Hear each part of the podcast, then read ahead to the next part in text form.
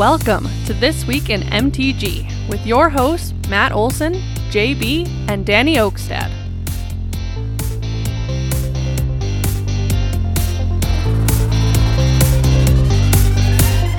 Sup, you magic folk. Welcome to This Week in MTG, your aggregate news source for all things Magic the Gathering. This is episode number 55. I am your host, Matt Olson. Over there, your other host, Danny Oakstead. What's up? And over, no, no, no, no over there. No JB tonight. He's in his hole. He is in his hole. Uh, the, the little boggle hole. He unable to join us tonight, so hopefully you guys will be fine with just our two voices without JB's. Uh, High screeching voice. I was gonna say comical, uh, imp- not improvisation.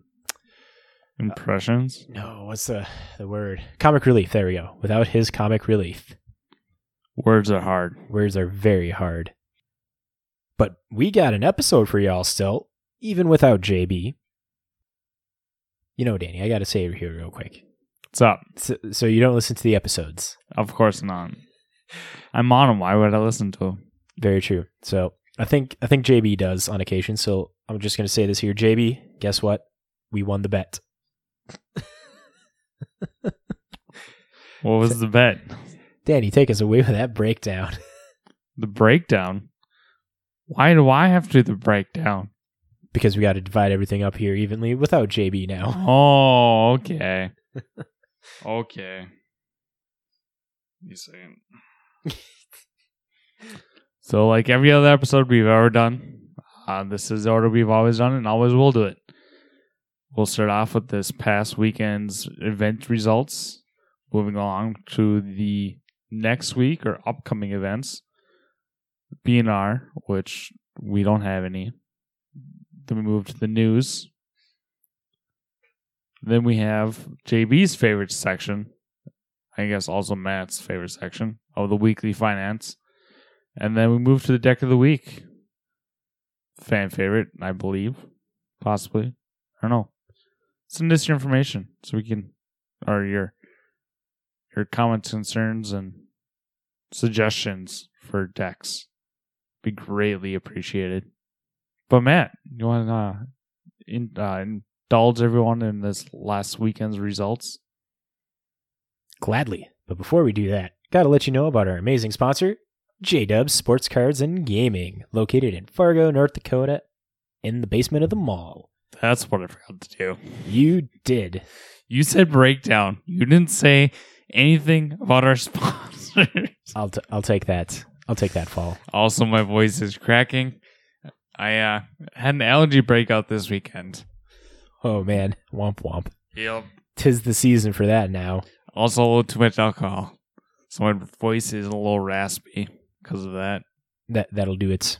That'll do it. Having a merry old time and just getting drunk. Well, it wasn't just getting drunk. It was at my brother-in-law's wedding. So got to party hard at one of those things. Always got to do that. So anyway, Matt, last weekend's results. How'd they turn out? Uh, the one thing we're going to pull up here is the Hoaglandia. Hoaglandia happened last weekend. It is uh, Hoaglandia 6. Why does that sound like the land that they made up for uh, LARPing and role models?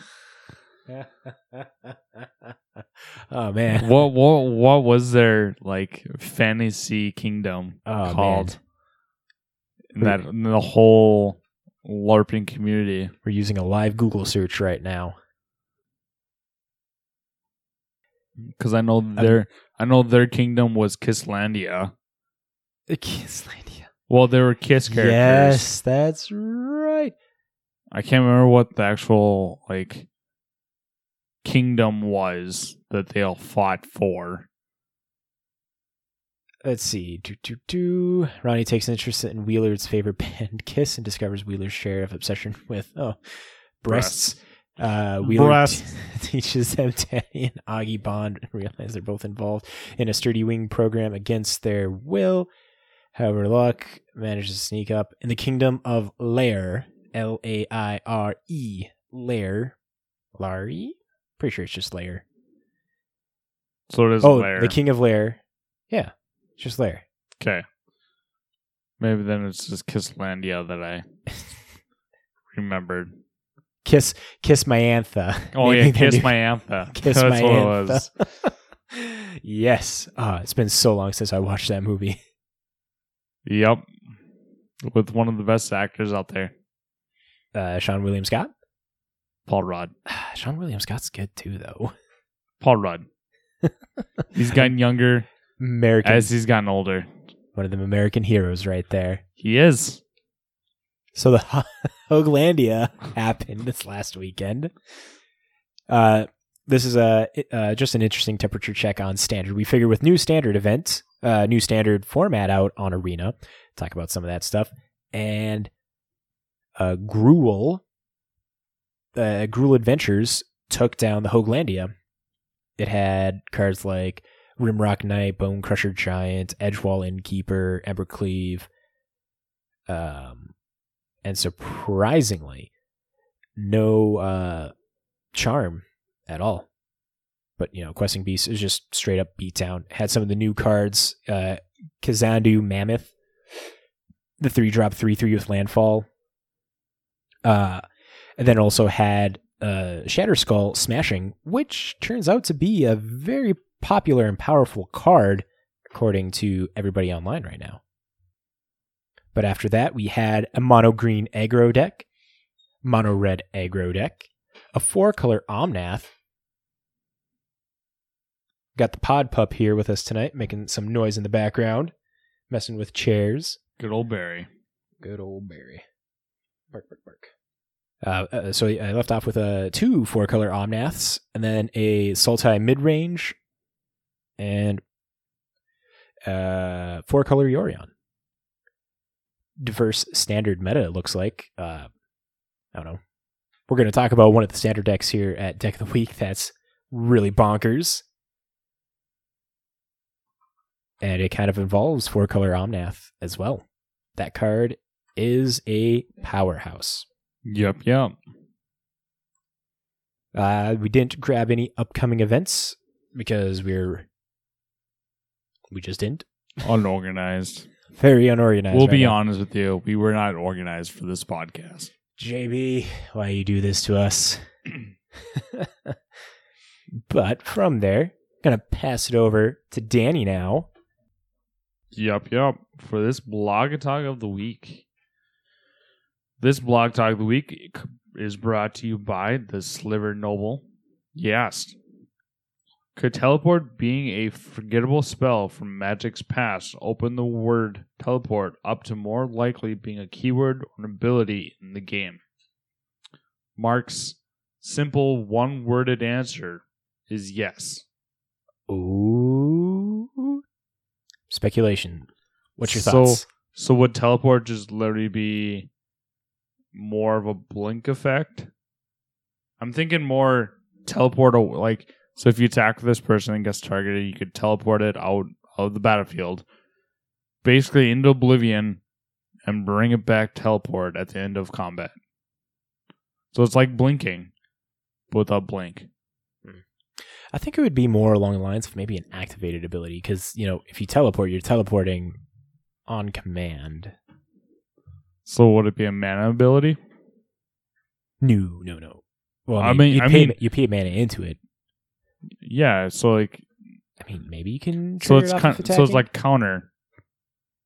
Instead of instead of being hexproof or anything, you can just teleport it out, ooh, okay, yeah. tap, teleport, comes back, and then you can keep te- teleporting it for every many you want. But it's just more like a counter spell. But then every time you teleport, it has obviously summoning sickness. Right. Hmm. I think the thing with that is like if it does something like that, it would be stepping in the uh, toes of phasing, which has now been kind of re-added into Yeah, in, in- into uh, the magic lingo with re-upping it during core 21 if they did teleport hmm, But that's, I mean, it makes sense to be blinking of sorts. Like, that, that would like it makes sense to give it to the ability to teleport, not having a keyword that says teleport. Or maybe it's a more of a commander version. oh, teleport your commander from the command zone or something like that. Maybe Maybe. get away from, or I don't know, some weird shenanigans, stuff like that. I don't know. That's just, I just thought that was interesting. Get uh, maybe a, a new keyword out there rather than just a spell. I bet you we're probably going to see something along the lines of this in uh, Strixhaven coming out this spring. Maybe, yeah, the wizards or the It- mages. It would make thematical sense. Yeah, it would. But anyways, man, moving along.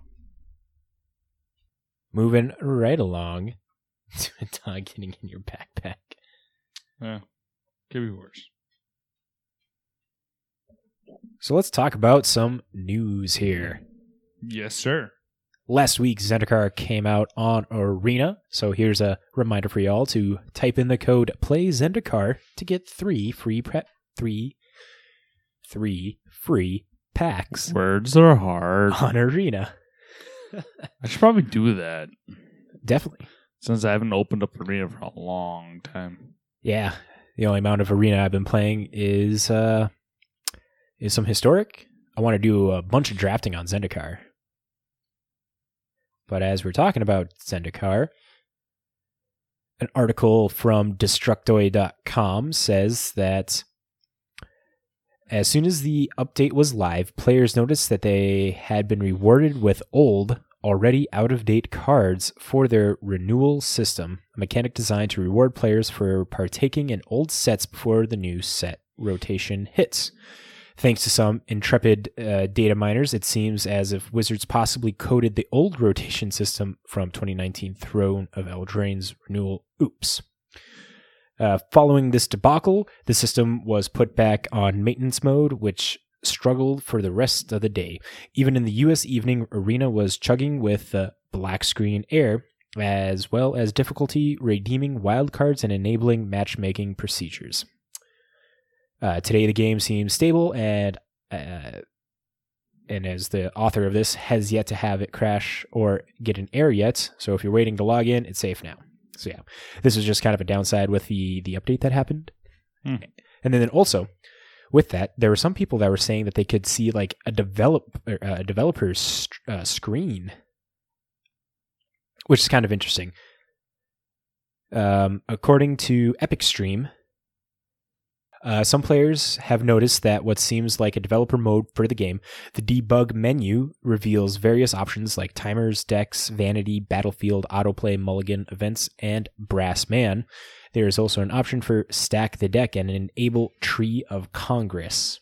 Some people were experiencing that after the update, Hmm. and there's not much information left about that. It seems that that's been fixed, and no one can uh, no one can see that like quote unquote developer screen. Must They- be a glitch in the code. Probably they have a picture of it right here, and it looks. Yeah, yeah. The screen is interesting. Links in the description below if you're interested on just checking out more and maybe follow up. Uh, maybe Epic Stream or uh, Destructoid will follow up. Maybe. So the article Commander Play Jump three times in two years, brought to you by Wizard Play Network, um, shows that uh, at the start of 2018, we saw around 9,000 unique players sitting down for Commander Play at various WPN um, stores. Um, by February of 2020, that number had tripled to about 28,000 unique players a week.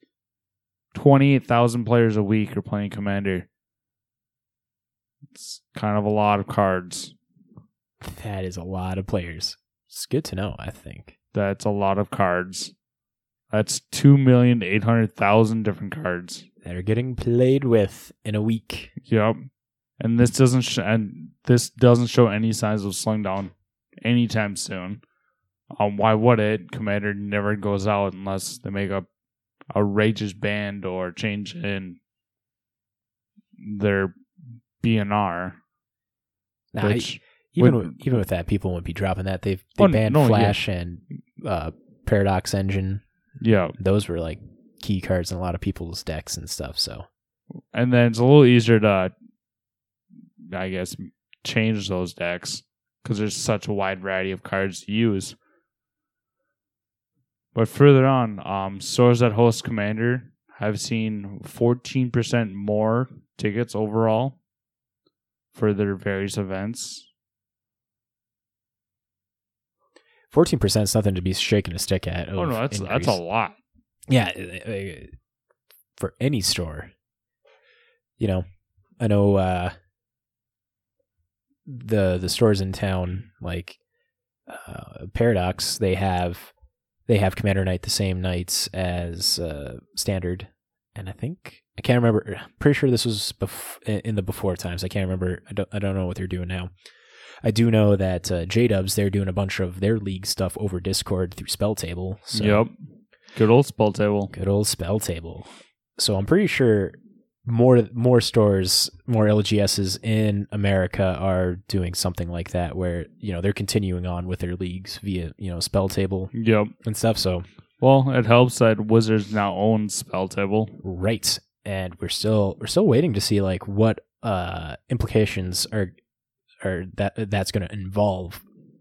Because they're talking about how they're now gonna use spell table for help ha- have spell table help LGSs and stuff Yep. be able to get uh, games and stuff promoted and Oh yeah, it's and it's a way for them to, I guess, create their table assign- assignments through I don't know like Discord. Or, I don't know because J Dubs does Discord. I don't know what Paradox if they have some sort of Discord right that they can use to match play. Um, well we do have the companion app right now we do.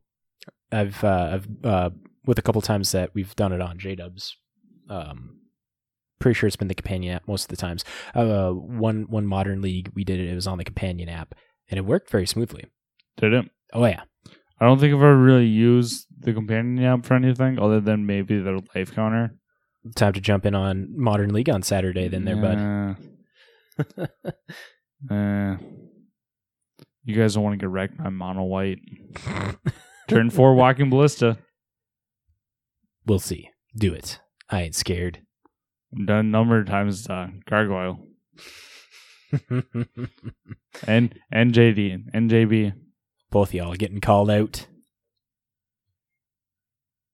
But yeah, it's not much you can do in turn four, especially when it's my turn before yours. right Um, but back to this uh, commander uprise. Um, premium stores averaging more than one commander event a week.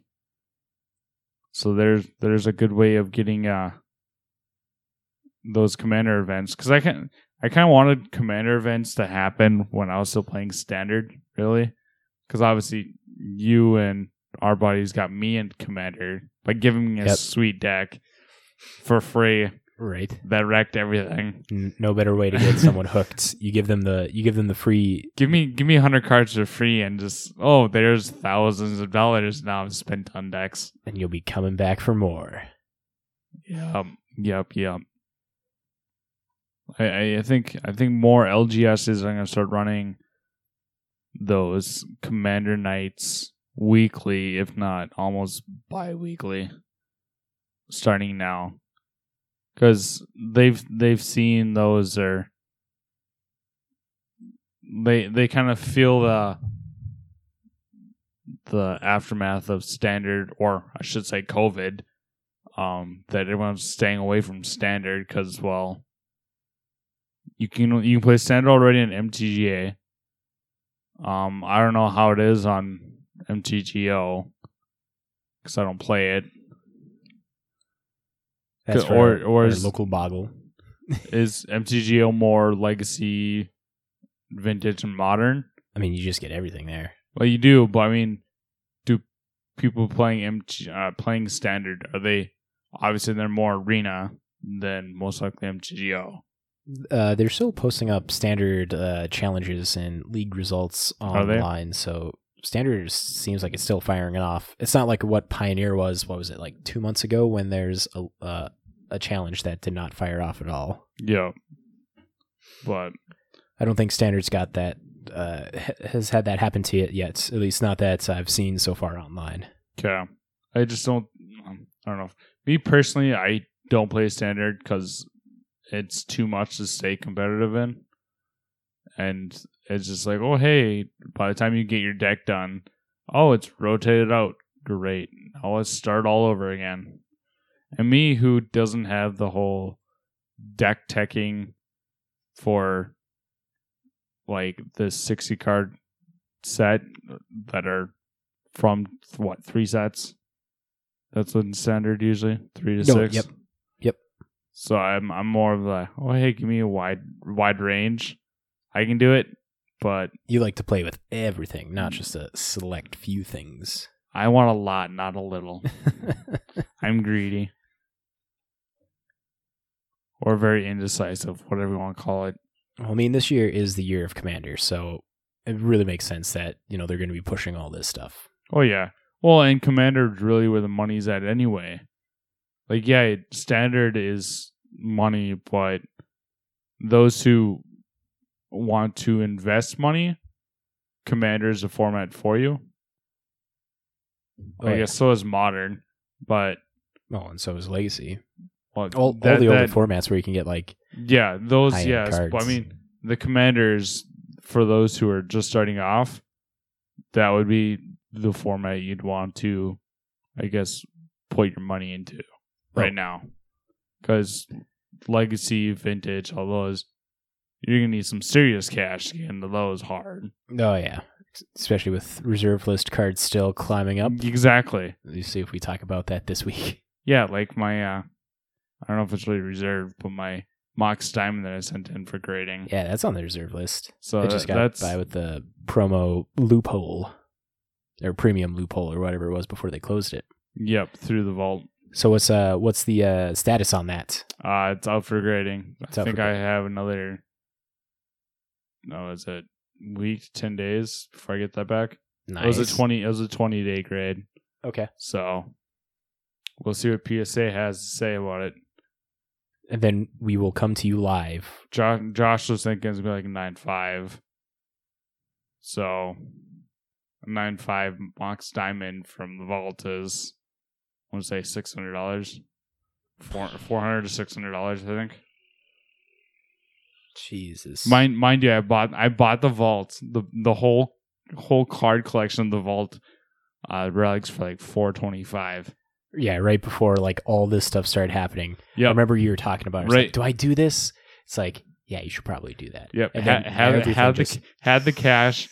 Just, just happened to have the cash because of COVID. Just been rolling in money week by week on unemployment. So it's like, you know, I I got money. I needed this card for a commander deck. Actually, a few of the cards in there I can use for commander decks. But it's like, hey, I want this card because looking for it, it's like, oh, it's four hundred some dollars a piece. Oh, hey, look, card shop has a vault for the same price of the cards. So it's like, sure, I'll get 15, 15 cards for one card price. Why not? It's really hard to pass that up. So yeah, it's like I will I'll get this and then hadn't opened it for what Several months at several least. months. Because yeah, you got I- this back in like May, June. I want to say it's April. Was it April? Okay, so yeah I think it was like April, like April, early May yeah, it wasn't I until got it. all the reserve lists started coming in. JB and I are like, you should probably do this, and you're like, I think I'm going to do this. Yep. So I got that, and yeah, I just brought the J Dubs. Yeah, about a week ago. So J Dub's plug. right, it's where you go. For twenty bucks for a twenty day grading, it's not bad. No, not at all. You're saving on the shipping, the handling, the return shipping, and all that Right. stuff. and I it was literally still in the plastic wrap that it came in until I got to J Dubs. We opened it. He immediately put it into a sleeve. Immediately hard sleeved it, or did he triple sleeve it? Because I think you put a perfect fit on it, and then I can't remember if you put a card sleeve on it, and then put it in the hard case. Makes sense for that way to do it. But yeah, it's it was very well protected, very little hand contact. Just good. Just very like, good. I, I literally give the card to Josh. It's like, here you go. You open it. You grab the card. You take care of it. I am not touching it. Right. So he's like, ah, there's few blemishes. Like there's like two little white dots, I think, on the very back, like the very bottom on the back side, on the corners. Because I think it's a printing. Or cutting error, probably. Well, I don't think it's cutting error. I think it's more of a printing error. Ooh, well, you'll definitely find that out in the grading results. But it's like very little spe- little specs. So it's like he's like, ah, I don't know how tedious they're gonna be on that, but we'll see. Anything over a nine is gonna be good money. For sure, But again, I'm not getting rid of it anytime soon. So this price is only gonna go up. right. So this is where you're gonna get a frame and mount it on your wall above your computer. Most likely, I'm gonna put. I'm gonna actually get a safety deposit box. there So I'm you just go. gonna put it in there, and forget about it for years, There you go. die, and then my great great grandchildren just like find it. Oh, hey, look at this card! It's now hundred thousand dollars. That's a good. Uh, Doubt it, but hey, wishful thinking. it's good college money right there. No, no Black Lotus. Well, that is not your finance section. We'll get to that here That is not. This is my rant on my card that I have. that is the most expensive card I own currently. Until I own a Badland, Ooh. which we'll put that out of. But anyways, Matt, what's next? So those have been listening. Y'all know I'm a metalhead, and if anything, metal and magic come up, like I get, I just got to talk about it. So, according to Bandcamp.com, this is an article from them. Metalheads Mulligans: Seven Heavy Records Inspired by Magic the Gathering caught my attention, and I'm like, I need to listen to this. So this article talks about uh, seven seven bands who have songs that are inspired by Magic the Gathering. Uh, I'll just say like the name of the band, the name of the song, and a little bit of the background to it real quick, just to like fly by. So first off, we have uh, Visigoth with the song "Final Spell." This one is inspired by uh, Urza's Saga and the Brothers' War. It's a five and a half minute of dueling guitar lines and powerhouse falsetto vocals. Vocals. Vocals. Oh my gosh. Words are hard. So Urza Saga during the Brother War, like this is like the backdrop to this song. Next we have the band Time Walk with the song Path to Exile. Uh, the the band is named after one of the legendary Power Nine, a set of ultra rare, overpowered, and ludicrously valuable cards printed in Magic history. This is quoted from the article here. Time Walk are a Missouri wrecking crew whose contrast sludgy hardcore punk with 90s death and thrash metal. They're not an MTG inspired act per se, uh, were not in their name, but the reference uh, embedded in the debut album track listing, which is Path to Exile and Supreme Verdict. And their mentions stated collective affinity for the game. Time Walk's nerdy traits would fly under the radar, those cut as well as the title track. Uh, those cuts, as well as the title track, are but three examples of why metal and magic make such a perfect combination. Next is Obsidian uh, Pillars of Creation by Obsidian Tide. Uh, this one is uh, explores the Battle for Zendikar storyline from two perspectives uh, by Pilgrim Ayli and the godlike demon Ob Nixilis. Next, we have the Larval Hope by Sallow Moth. Sallow? Sallow Moth? S A L L. Sallow. Is that a word? Or is it Sal- Salo? Hey Google. What's a Salo? S A L L O W. Sorry, I don't have any information about that. Uh, I tried. So basically, a person's face or complexion of an unhealthy yellow or pale brown color. Oh. That's an adjective. So, so it's, it's, a, a, sick, sick moth sick moth. okay, so this is the or larval. sick-looking moth. This is perfect. That is your kind of music. Anyway, So uh, in here they have a couple songs, Ancient Grudge and Temporal Trespass, which are two magic cards. Uh, Sallow Moth, uh, The Larval Hope is the name of the song, uh, and those were other songs in the album. Uh, they talk about the multiverse inhabited by celestial hominid moths, hum- humanoid moths. it's Sallow. It is Sallow. Oh, I got it right. Guys, I got it right.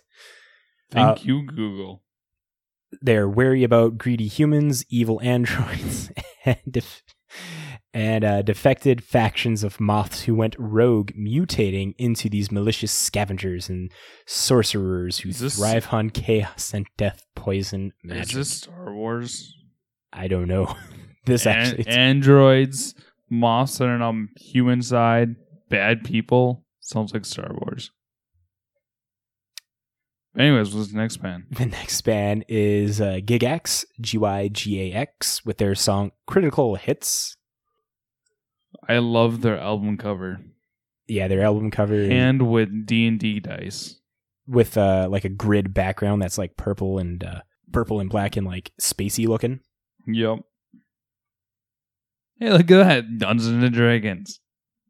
Yeah. Um this came out uh their 2019 excellent high fantasy LP is where this one came out in.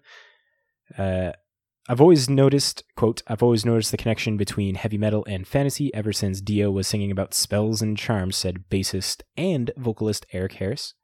Maybe it's the uh, imagery of epic battles and spellcasting. Heavy metal has a sense of storytelling or adventure to its ethos, so it makes sense that fantasy would fall hand in hand with that. Which brings us to Liliana, a highlight off of Gygax's 2016 LP Critical Hits honoring necromancer anti heroine Liliana Vess. The song's ominous, thrilling feel is a direct reflection of the card itself, at least in spirit. Next, we have the band Grave Timing. Grave Timing. Words. Tonight's not my night, Danny. Tonight is not my night. That would be Grave Titan. with demo 2019. Uh, Grave Titan is one of Magic's most iconic creatures, and as well as a commander staple. And it's also the namesake of a talented and upcoming metalcore outfit from Boise, Idaho, who parlay their zeal for metal and nerd culture into spectacular, well produced breakdowns. Uh, I think if you were to capture our music as an image, it'd be best displayed by magic cards, says lead vocalist, guitarist, and mono red maven Alex Marshall, citing Goblin Grenade as a particular example. Goblin Grenade made sense because that song to us sounds like throwing grenades, and lyrically, it's about self destruction. Ooh, yeah. After this, we're going to be listening to some of this stuff. Uh, and lastly, on this list, we have Wild Speaker with their song Survey the Wreckage.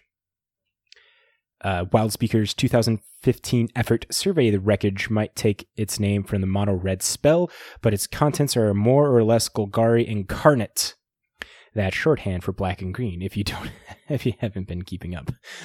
On songs like Overgrown Tomb and Abrupt Decay, the Texans' downtrodden sludge riffs and gnarled guitars drive home Green's undertones of cyclical decay and renewal, contrasted with black Ruth, Black's Ruth, with Black's ruthlessness by way of blood curdling vocals and thundering D beat rhythms. But yeah, no, those tracks, they're super pr- pretty good. Mm-hmm. We just listened to them. We took a break there because we don't want to get hit with any like copyright issues. Yeah, we don't want this up taken down. Nope. We want you all to listen to this. So you go click those links and check them out yourself. I 100% think it's worth your time. But I am a metalhead. so That he is. Uh, one more thing before we jump into the biggest topic here, which is the State of Arena update. There was apparently the Secret Drop series of the April Fools Secret Drop released this week to uh, LGSs. Oh, Yeah. What was in that one? It had uh Sinkhole, it had Stormcrow, Goblin Snowman, and Tibalt the Fiend Blooded. Tibalt. Mudhole, not Sinkhole, Mudhole. And these are supposed to be like the uh the uh full best cards ever in Magic, and they're all foil.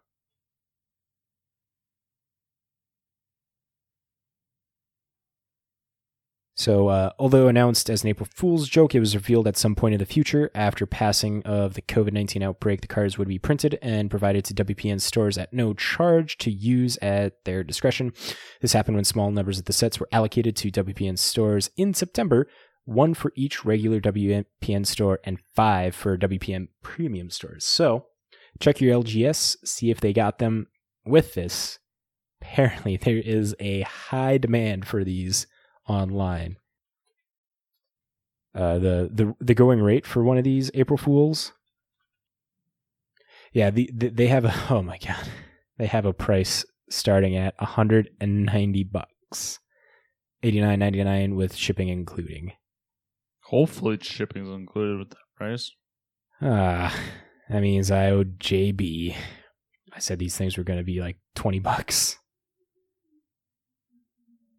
But I don't think JB's thought that they were going to be 190 bucks. Oh my god. Up to 440. yeah.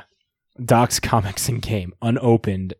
and they still they didn't put the shipping included, a $10 shipping. Oh, 450 for it. Sons of bitches. Or 385 with $10 shipping. Or $200 with $5 shipping. Jesus. Like, include the shipping in the price. Just do it. Oh my god. Yeah, no. You're already, This is- you're already charging 400 times the amount that's actually worth. This is bonkers. Yeah, 100 an unopened one, 190 bucks still. It's a lot. Yeah, just wanted to just wanted to add this in here before we went to the state of arena, which we're going to jump into right meow. You know, So the state of arena was dropped last uh on the 15th, which was a Tuesday, Wednesday. When it was the 15th? Tuesday. It's dropped on a Tuesday. So it starts off with Adventure Awaits. Get ready to royal. In just a few short days, Zendikar Rising will be making its digital debut on Arena alongside our September game update. So, Zendikar Rising is out. A couple things to be noted. The expeditions and cards from the list will not be added to Arena. Both contain powerful cards that would blow out the power level of the format, from their words. As for those beautiful full art lands, you'll be able to add them to your collection in a similar fashion to the Godzilla series monster card styles that they did for Ikoria Lair of Behemoths. For a limited time, when you purchase a Zendikar Rising booster bundle with at least six boosters or enter a Zendikar Rising draft or sealed event, you will also receive, receive copies of full art Zendikar Rising basic lands, duplicate protected, of course. This also includes the Jake Jace Pack pre order bundle. So if you did any of those, you got the full art basics. Uh, new thing in here as well. You want to read the new thing with the uh, emojis? sure. Okay, you do The that. and then I'll go emotes. into the yeah. So, with the new update, uh, they have brought in a fun little feature, or a f- one of the fun little features that they brought in uh, with Zendikar Rising is the ability to customize your in-game emote options. In addition to the default options, players will be able to unlock additional emotes from the Zendikar Rising Mastery Pass, as well as certain in-game events. Once they've been added to your collection, you'll be able to edit your available emotes through your profile page, right next to the avatar and pet selection. And you don't worry about being selective, there's no maximum to your choices. Ooh. If you select all available emotes, you'll be able to scroll through all of them while in game by using the arrow buttons by the emote selection. Pretty cool. They have an angry looking Hedron, a crying looking Hedron, a sleeping looking Hedron, a dancing looking Hedron, and a loving looking Hedron. Mm-hmm. And then it has like the classic texts and stuff of good game, oops, thinking nice. And then there's expansion. A couple of the cards that they show on here is too fast, turned around, worried much, grab a leg, Backup plan. obey corporate. what are up with these? Yeah, what's up with like grab a leg? Yeah, I don't know what the grab a leg is. Okay, so I, I, I pull it up here. Iona no longer. Oh, I don't have any stickers. So I gotta. Does it say I gotta buy the bundle? Um, Customizer. In addition to you other can options- get it through the master pass. yeah, through just as well as certain events. So what's the, what's the bundle right now, or what's the daily deal? Oh, uh, daily deal as of Monday night right now are all of the Buddy Lands. They're uh, Oh, full art, yeah, they're whatever the extended arena. art. yeah, the extended art for the arena, they're all 70% off. So that's like Rootbound Crag, Glacial Fortress, Drowned Catacomb, Isolated Chapel, Dragon Skull Summit, Sulphur Falls, Hinterland Harbor, Woodland Cemetery, Clifftop Retreat, and Sun Petal Grove. All for 1500 gold or 300 gems. Uh, the bundles. The bundles. Oop. Got the lands, Amonkhet. Yeah, I think you're gonna have to. You have to go through the pass. Yeah. Look at your mastery, If that's the case, I got to play a lot more. or just buy them. Right? Could just. Oh, here we go.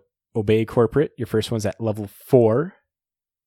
You get the the text of obey corporate. with your mastery pass activated. Yeah, with the master pass activated, you get the heart. Uh, the heart Love emote. Hedron? Hedron love. hedron love emote. Yeah, that's what it's called. Says right there, bro. She's just changing her position. No, she didn't change it at all. Swarm rise. Well, that's going to be important for Scute Swarm. Yep. Get a new Ooh. pet there. Cool pet. Yeah. Swamp Elemental. Ghoul draws elemental. They have names about these. I should be looking. Hedron Sad emote at level 36 with the heat or with the Hedron pass, the battle pass. Well, if you want these, you're definitely going to be wanting to get that battle pass. Yep. Inferno Spark. So, uh, battle pass, mastery pass is 3400 gems. Or uh,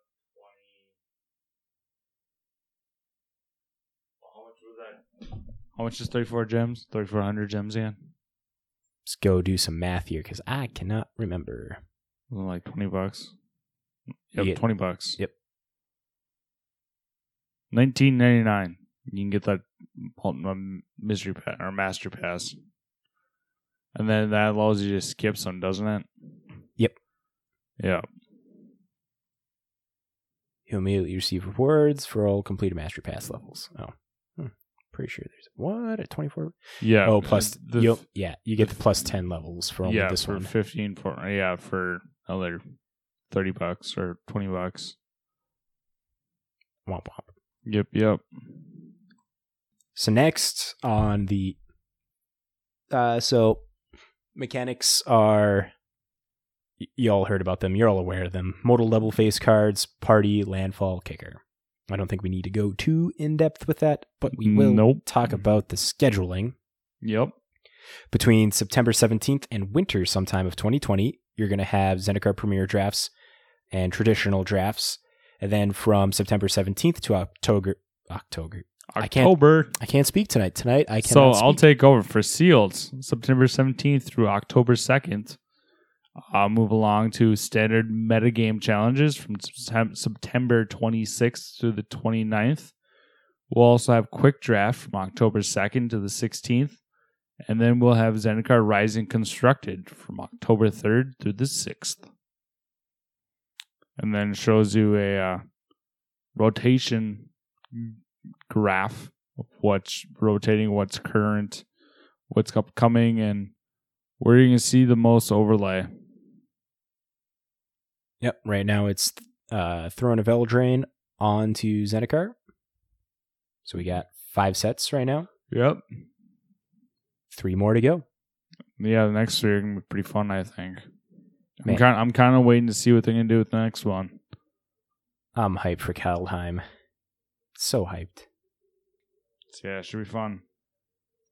Uh, some important stuff to remember with this users must have created uh, or hold on so there are renewal updates which we talked a little bit about. Some people got messed up on that but users must have created a mtg account and logged into their account on or before september 17th so they'd be eligible for rewards.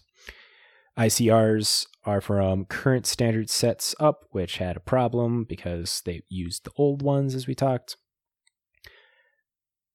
Um, the renewal mastery pass, you just get a bunch of stuff there, depending on your level level 3, level 5, 7, 11, 15, 17, 21, 25, and 31. You get different common ICRs and uh, ranging from common, uncommon, and mythic, and then you can get some Zendikar boosters in there. And then level 31, you get standard 2020 basic sleeves.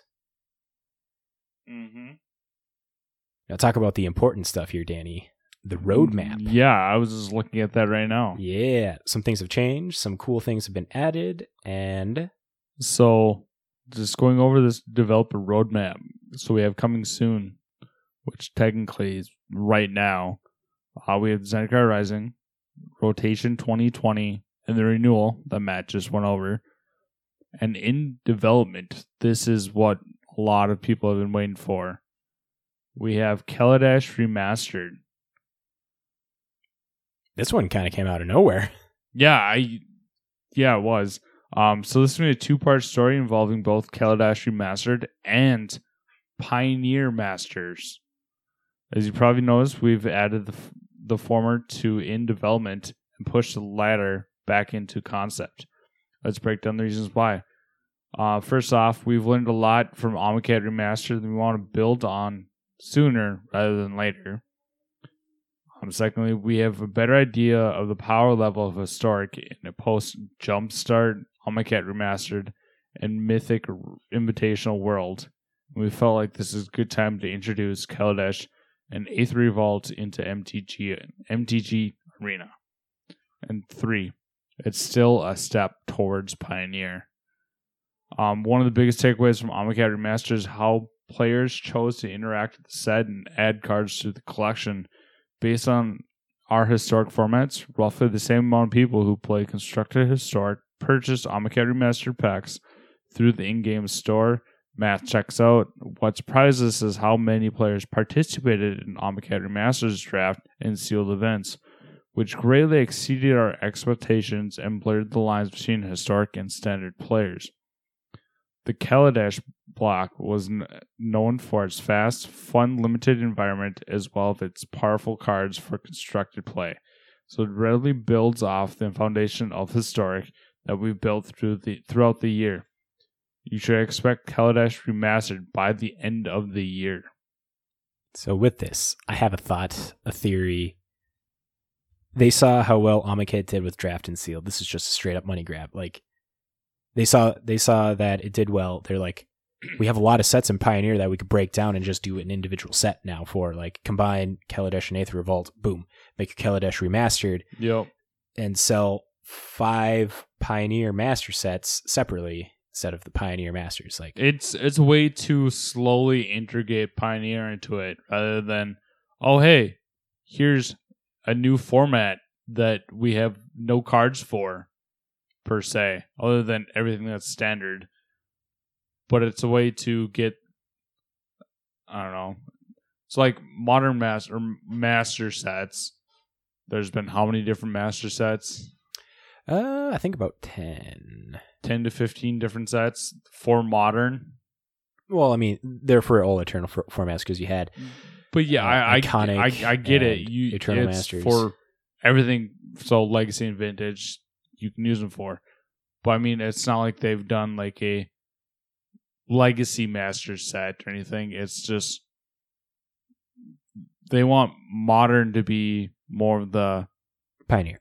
Well, I'm just talking what paper was. Oh, okay, okay. They wanted modern to be, I guess, more of the what they wanted to lean towards or lead to people to was modern.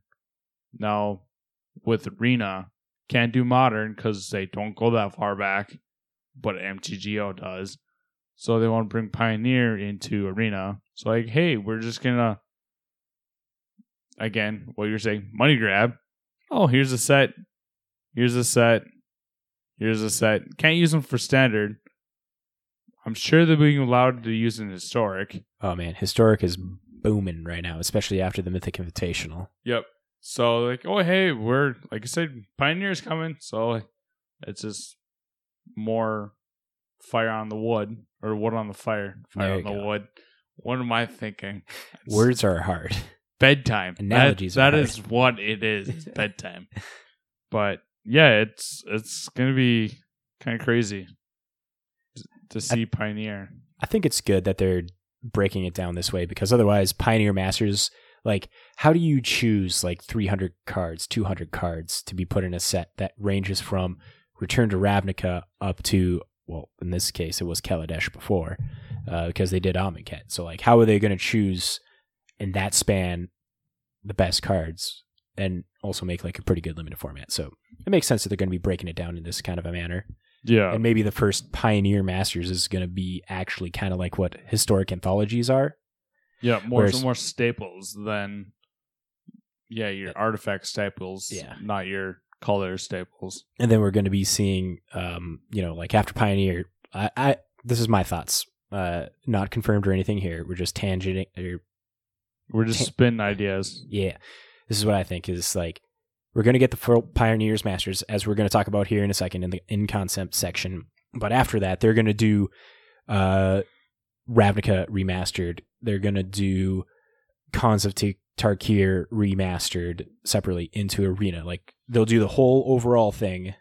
They kind of like breaking it away with Amonkhet and Kaladesh to really like test the waters here to the full Pioneer of their 200, 300 car- cards.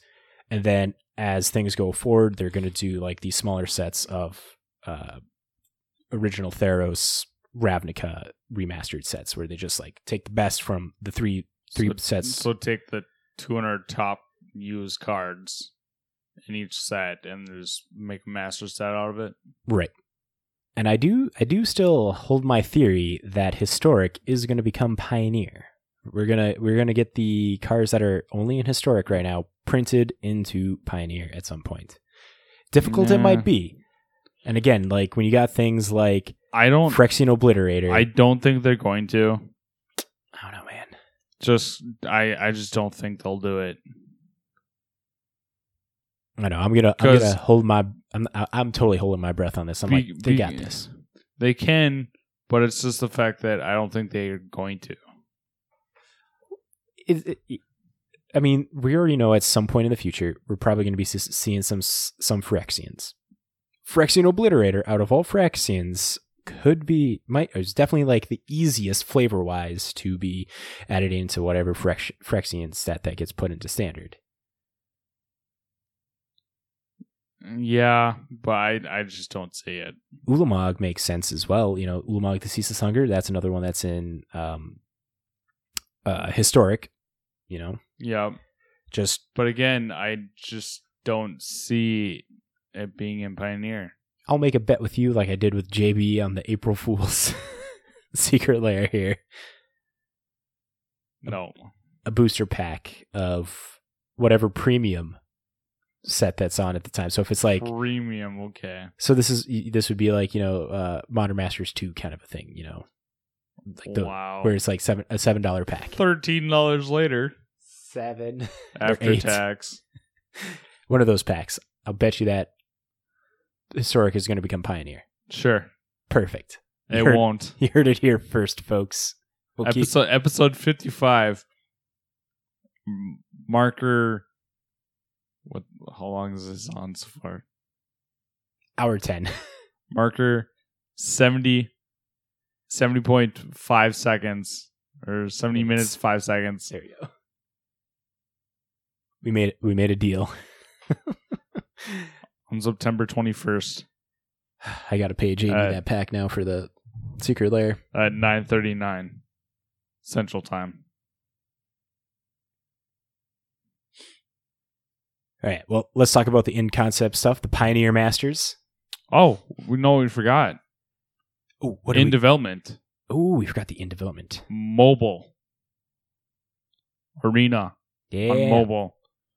Um, so it goes on as reaffirmed in Zendikar Rising debut soon. For developer roadmap purposes, we still listed under in development because of coming soon generally means next game update. It's not quite that soon though. Uh, however, each month brings us closer to MTG Arena's launch on mobile devices.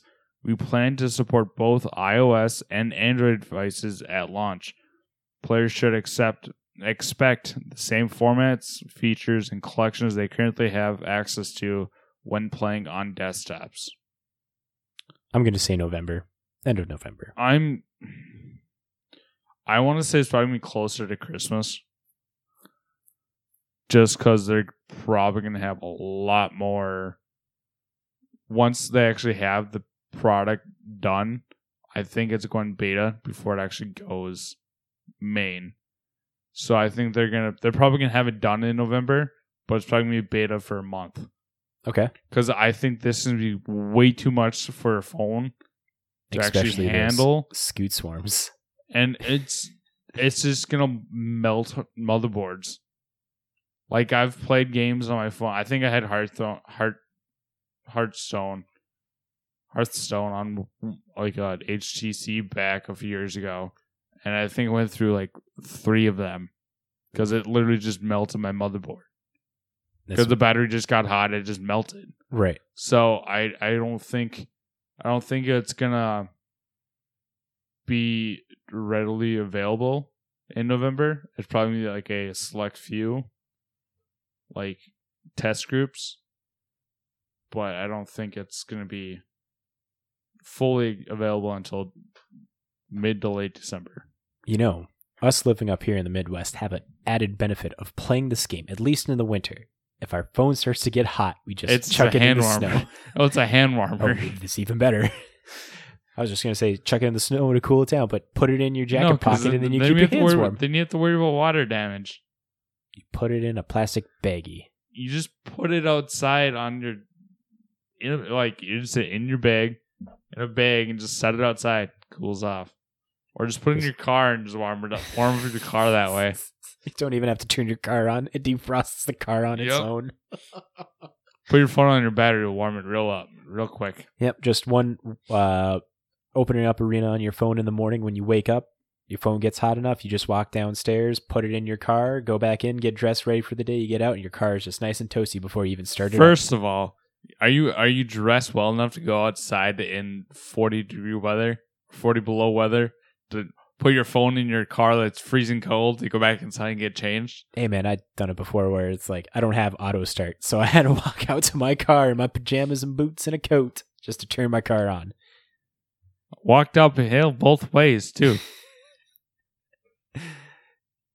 anyway, Mobile's gonna be fun. It's yeah, we can. I can already imagine that we're gonna be talking about people's phones like crashing and melting and all that other fun stuff. I, I see a lot of people having insurance claims what on if their phones. what if there's like a, a loading screen on there being like, make sure to only play for ten minutes at a time. right? A timer. Oh, your match. Your, Oh. your time's up in ten minutes. Well, my match is still going. Well, I got You're 30 SOL. minutes left. there's a clock. It's at ten seconds. Let's go. Oh man, Anyway, back to our uh, topic on hand in concept. Uh, we've kind of already mentioned this, but it's uh, Pioneer Masters.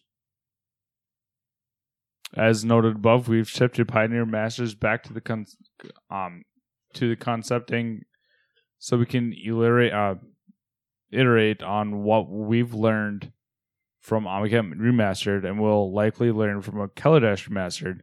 When we originally concepted Pioneer Masters, we put a heavy emphasis on constructed play staples. While this remains a guiding star, we're going to use this time to be, get more playtesting to ensure the limited environment is just as fun. We believe that the additional time and iteration will make Pioneer Masters a better set overall. However, this does push the release date into 2021. So I'm thinking March. Yeah, I wouldn't be surprised if it was like Q1, Q2. Yeah, like end of Q1. So late March, early April. Yep. Unless unless they decide to do other things in between there, you know, like okay, Kaladesh worked well. Let's go to uh what was before that? Was it Theros? Kaladesh? Yeah. Amonkhet? No, Amonkhet was after, wasn't it? No, they haven't released Kaladesh yet. Yeah, yeah. But I'm saying like in order of like what's before in the actual Oh, in the actual timeline? yeah. I have no idea. Yeah. So then they'd probably do another set before they do another Um, Pioneer. But anyways, Born of Gods? oh, that's the whole Theros block. Maybe it was Theros. I can't remember. But yeah, I think it was. I think it was Theros. Was before that. But anyways, um, moving along. Uh, we just last but not least, we'll just go through the cleanup steps. Um, so s- it's not actu- much in the cleanup yeah, to talk it's about. already- it's, it's already, already over with. happened, I guess. If you've dealt with it, it was a cleanup. That's it. Also, P.S. Don't forget to pre-order, which has already happened. But anyways, pre-order the next set. You can uh, you can pre-order your uh, paper stuff still because that don't come out till this week. Yep. I have a box that I'm gonna pick up. I'm hoping for uh either um was it Arid Mesa, Blue Delta, or what's the other one that I need? Oh, for your Chromium deck? Yeah, my Chromium deck. You don't need Arid Mesa. Arid Mesa is white red. Plains and mountains. But I need the planes. That's why it's in oh, there. Oh yeah. Yeah, so Polluted Delta, Uh, it's Arid Mesa, the, green, uh, Marsh- the Marsh red, Flats. yeah, it's black, Marsh white. Flats. There we go. Those are the three I need. But let's jump into this finance section. As always, we are going off of mtgstocks.com, an amazing new uh, amazing uh, finance site where they have a weekly article that comes out called Weekly Winners, where they talk about three to five cars that have seen notable increases in value and three to five cars that have seen notable decreases in value. So let's start off with Recross the Paths. This is the number one winner of this week. It has seen a 14,000 or 1400% increase at an all-time high for this card that's been printed once in Morningtide. It's $6.12. Uh, Recross the Path is a uh, yeah. Recross the Path is a green sorcery for green 2. Reveal cards from the top of your library until you reveal a land card put that card into play, and the rest at the bottom of your library in any order. Clash with an opponent. If you win, return recross the path to its owner's hand. Uh, clashing is this thing where you reveal the top card of each player reveals the top card of their library. The one with the highest CMC wins the clash and does the thing. So, this has moved up in price. Did you see the deck list on this? Nope. I did not. with Zendikar Rising and the MDFC cards that are out, Yep. uh, Goblin Charbelcher is a deck that has made a very large resurgence in modern due to some high end magic plays from. Oh, just doesn't say his name. Oh, yep, there you go. By Sebastian Stuckel. Stukel. Goblin Charbelcher, for those that don't know, is wow. a completely landless deck. wow. Do you do you see it? Yep. Okay. Wow. So it's a four drop artifact with a three mana tap ability. Reveal cards from the top of your library until you reveal a land card. Goblin Char Belker Belcher. Belcher, sorry, Char Belcher, deals damage equal to the number of non land cards revealed this way to target creature or player. If the revealed land card was a mountain, Goblin Char Belcher deals double that damage instead. Put the revealed cards on the bottom of your library in any order. So if this is as what you said. A non-land deck.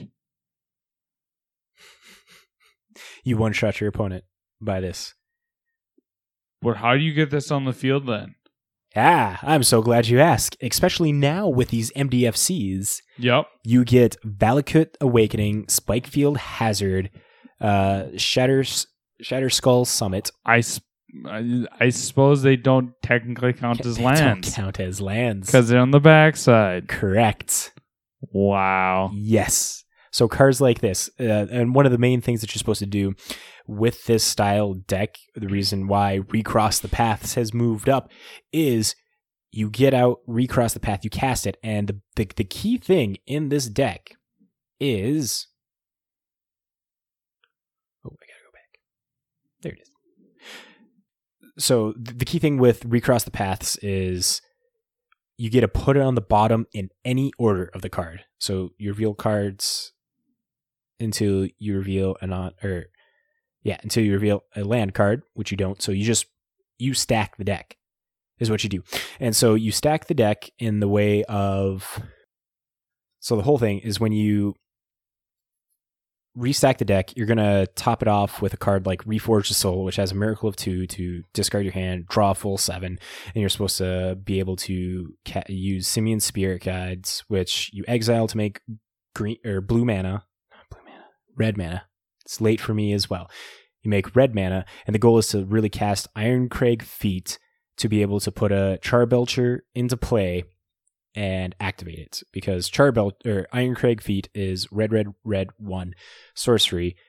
Uh, you get seven red mana to to cast something, but you can only cast one more spell this turn, and that's where you get Goblin Charbelcher, which is a four mana artifact, and then it's three to activate, just enough to do this wheel and win the game. So yeah, the, the primary thing is like you now get these MDFCs that now count as lands, which will help you get to this at any point. Like you're not, you still have the the uh, the desperate rituals, the pyretic rituals, all these things that are supposed to be making mana for you to help push this out, so you can get things like recross the path out sooner, cast that sooner. But as soon as you get recross the path, like you just essentially won the game next turn. This deck is super crazy. It popped up. People are loving it. So all the Goblin Charbelcher pieces are uh, moving up in price. And we definitely want a lot, or pretty deep into, not really deep, but you know, really skimmed this card. So if you got if you got your bulk for this card, because this card was a forty cent card just the other day. 40, Yep. 40 cents and now it's six dollars like if you had a whole stack of these things you got some money you can trade them in or i wonder what the buy list is for it right now. You should probably move along. should probably move along. We got next knowledge exploitation which is a card also from Morningtide. It is blue blue 5 for a tribal sorcery rogue with prowl 3 blue. You play this card for its prowl cost if you dealt combat damage to a player this turn with a rogue and it reads search target opponent's library for an instant or sorcery card you may play that card without paying its mana cost then that player shuffles his or her deck this card has seen a 300% increase, now sitting under $16.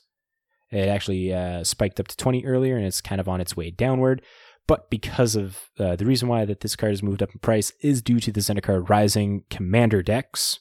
There is a Rogue Commander deck that would love something like this, and it's not that hard of a, an addition to add into something like that. Into for a sure. for sure. Yeah, Rogue Tribal just got a big boost within the last two sets. So it's hard to uh it's easy to see why this thing has moved up in price. Moving right along, we have the Eternal Masters printing of Vampiric Tutor, which has seen a 13% increase, now at an all-time high. This card is $138.95. I also need this card for my Chromium deck. Vampiric Tutor is a black instant beat, instant speed. Search your library for a card, then shuffle your library, put that card on top, you lose two life. Vampiric Tutor has been popping up in weekly interests for quite some time now. Uh, to paint a picture, uh, the author Peter uh, says Vampiric Tutor was $28 at the release of Eternal Masters in 2016, $40 in January of 2018, and $50 in January of 2019. And then it was 75 in January of 2020, and now it has risen to new heights. Since January, it's almost doubled in price. It's getting close up to there. Vampiric Tutor is uh, one of the biggest commander cards that people will be people always want any way to be like instant speed tutoring any card you're going to want it. Uh, it's noted here Golos Tireless Pilgrim, Kess Dissident Mage, and Breya Etherium Shaper. All of those would definitely love this card. Uh, but yeah, the high demand is definitely driven by commander play, as is the Year of Commander. Well, that actually was vintage.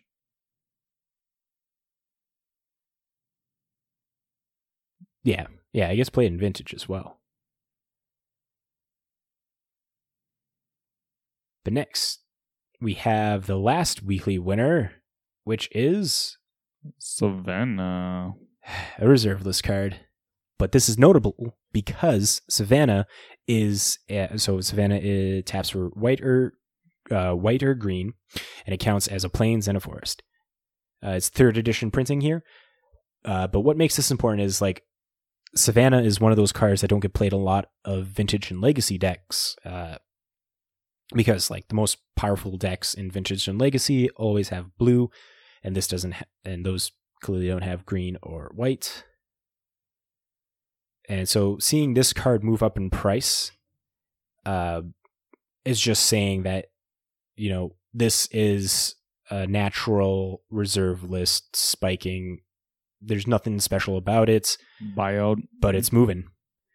It's just natural demand for a card on a, on the reserve list. I- that's I going. suppose This is one of the cheaper ones to get because everything else was like three hundred bucks. Oh yeah, yeah. Because what Bad Badlands six hundred plus. Mm-hmm.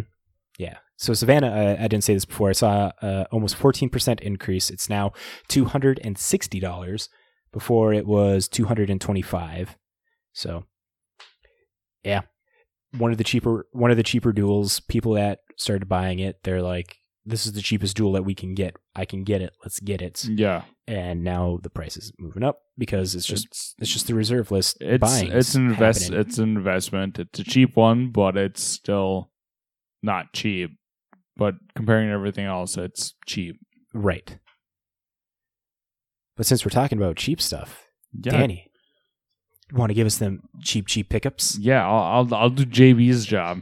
JB, get your ass over here. Oh, were almost done. Uh so first one on the list, we have Arcbound Ravenger. It is sitting at twelve ninety nine, record low and trending down. It's a two drop artifact creature beast, sacrifice an artifact, put a plus one plus one counter on Arcbound Ravenger. And then it has a modular one ability. It's when it enters battlefield with a one one counter on. When it dies, put its one one counters on target creature target artifact creature. So it's a zero zero. Um, this is from the modern, Modern Masters. yeah, modern masters. Forget MMA. Yep. Uh, next up we have Voice of Resurgence sitting at six sixty four, record low and trending down. It is a white green creature elemental. Uh, when an opponent casts a spell during your turn, or when Voice of Resurgence dies, put a green and white elemental creature token on the battlefield with this creature's power and toughness are equal to the number of creatures you control. It is a 2 2. Do you remember when this card was like 50 to 70 bucks when we first started playing Standard? Like, this was a powerhouse of a card back in the day. Oh, yeah, because it was such a low drop. It's a mythic. Yeah, it this thing was. I think I wanted this for Rith, but then it was so freaking expensive. I was like, nah, and moved along. Speaking of that, I'll move along to the next one. You like that segue? that was good. Uh, last but not least, we have Imperial Recruiter sitting at $21 even. Uh, record low and trending down slowly. It's a one red, two colorless uh, human advisor. Um, when Imperial Recruiter enters the battlefield, search the library for a creature card with power two or less, reveal it, put it into your hand, then shuffle your library. It is a 1 1. Yeah, man. Double Masters reprinting of Imperial Recruiter. Get these bad boys while you can. Yep. There's a whole contentious argument with Imperial recruiters and reprinting and old cards and stuff like that. If I could find the link to the article that was talking about it, I'm pretty sure it's from like Quiet Speculation. I'll post it in the post it in the show notes down below. But Danny, I feel we've been talking way too long, and getting this all edited will still be over an hour's worth of stuff. That's fine. I think we're gonna have to pass on deck of the week this week. Sorry, y'all. If you uh, that's something that disappoints you, let us know, and we'll try and try and do better and stay on topic. Which is kind of surprising, Danny. I thought you're the one that's supposed to keep us on on rails here. Oh, that's just when you and JB are going on tangents. I just like to say Niv Mizzet multiple, multiple times to see you guys stop talking. So, so, so you go on tangents, that's perfectly fine. oh yeah, I, that's that's me. Because I don't talk. I'm making up for last time because you guys continuously talk. Fair enough. Gotta make. I gotta fill the void of no JB. No, JB. I, I think we really could just probably do this real quick. Yeah, yeah. This is pretty pretty straightforward, and it's and it's, It's- yeah, it's too good. It's really it's- too good it's to just- pass up. It's just a deck that's currently kind of wrecking the meta of standard. I wouldn't say wrecking. Definitely a wrench in the operation. It's you you from the articles I've been reading or the posts that I've been reading, it seems like the only way you could beat this deck is if you are you have answers built for this deck.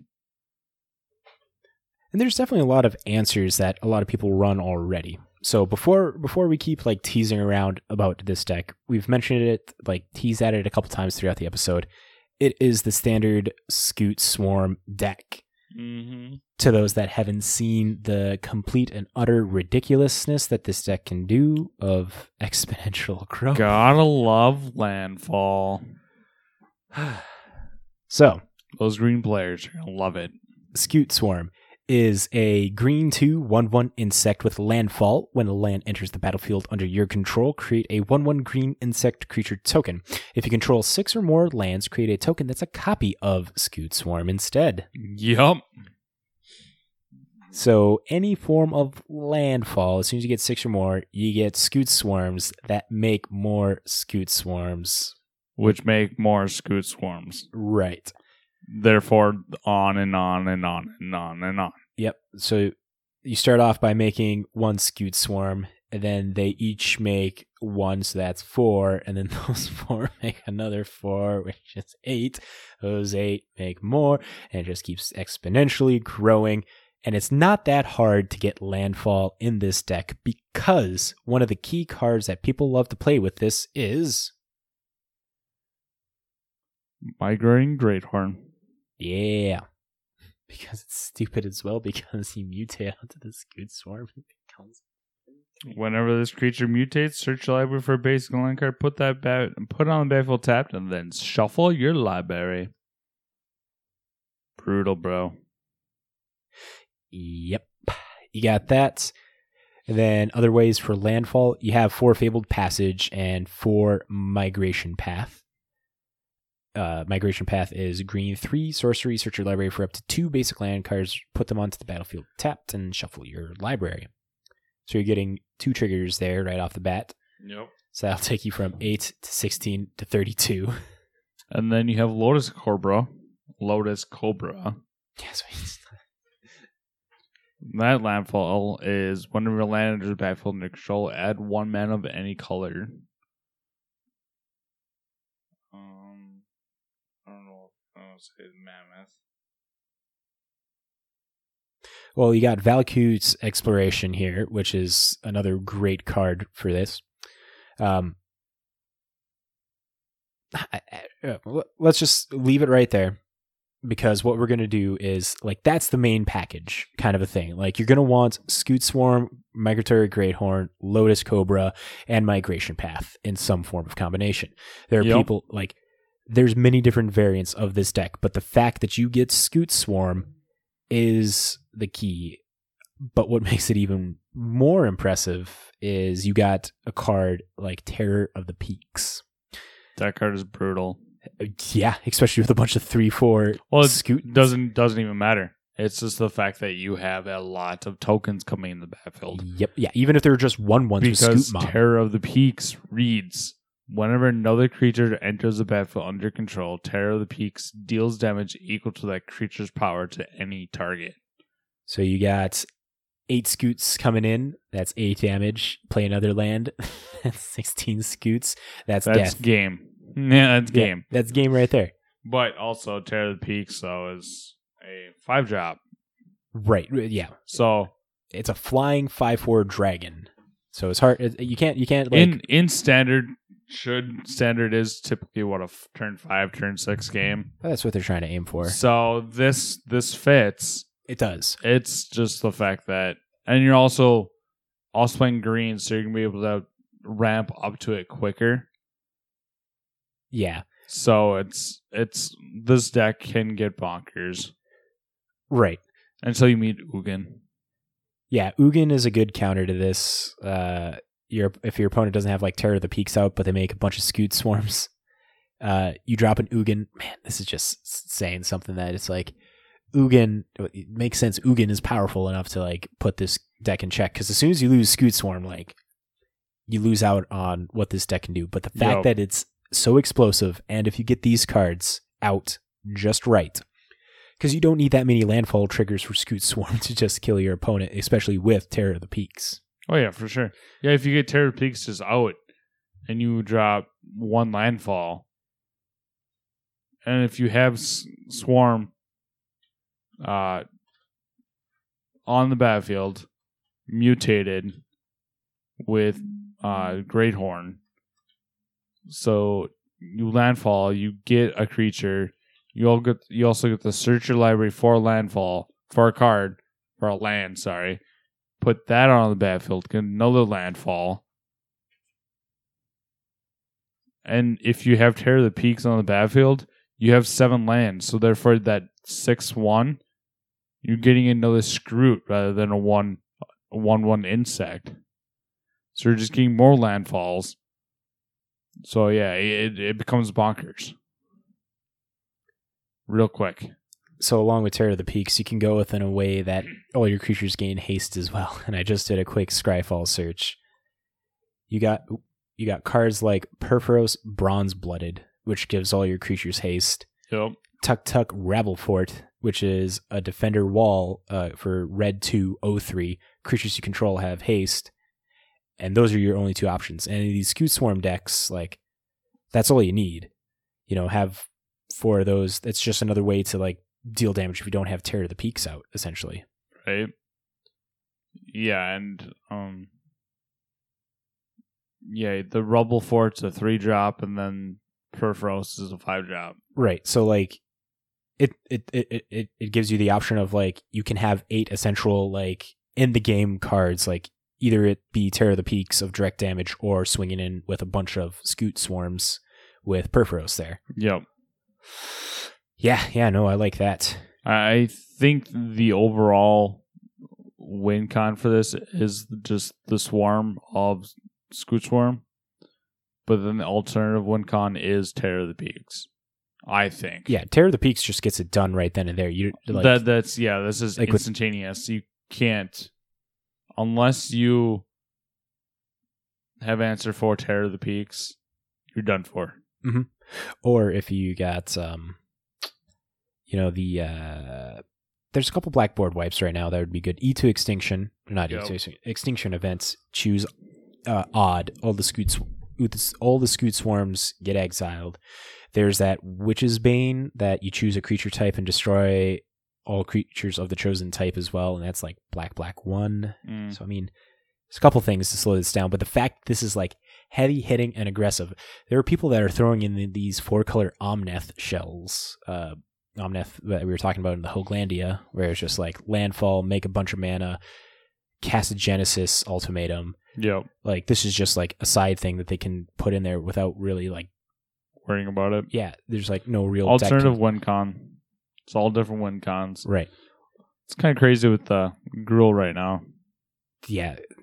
Again, like this because there's uh you can even go blue red or blue red uh green blue and you get Uros in there which helps like increase some longevity there gaining life Ick. dropping lands yeah Ick.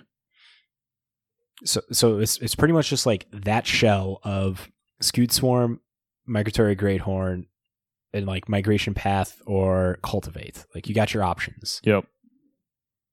and then you just choose your flavor after that. Are you going with Terror to the Peaks? You going with Omnath? You're going with uh, Uro? You're going with uh, Purphoros Brazen Blood?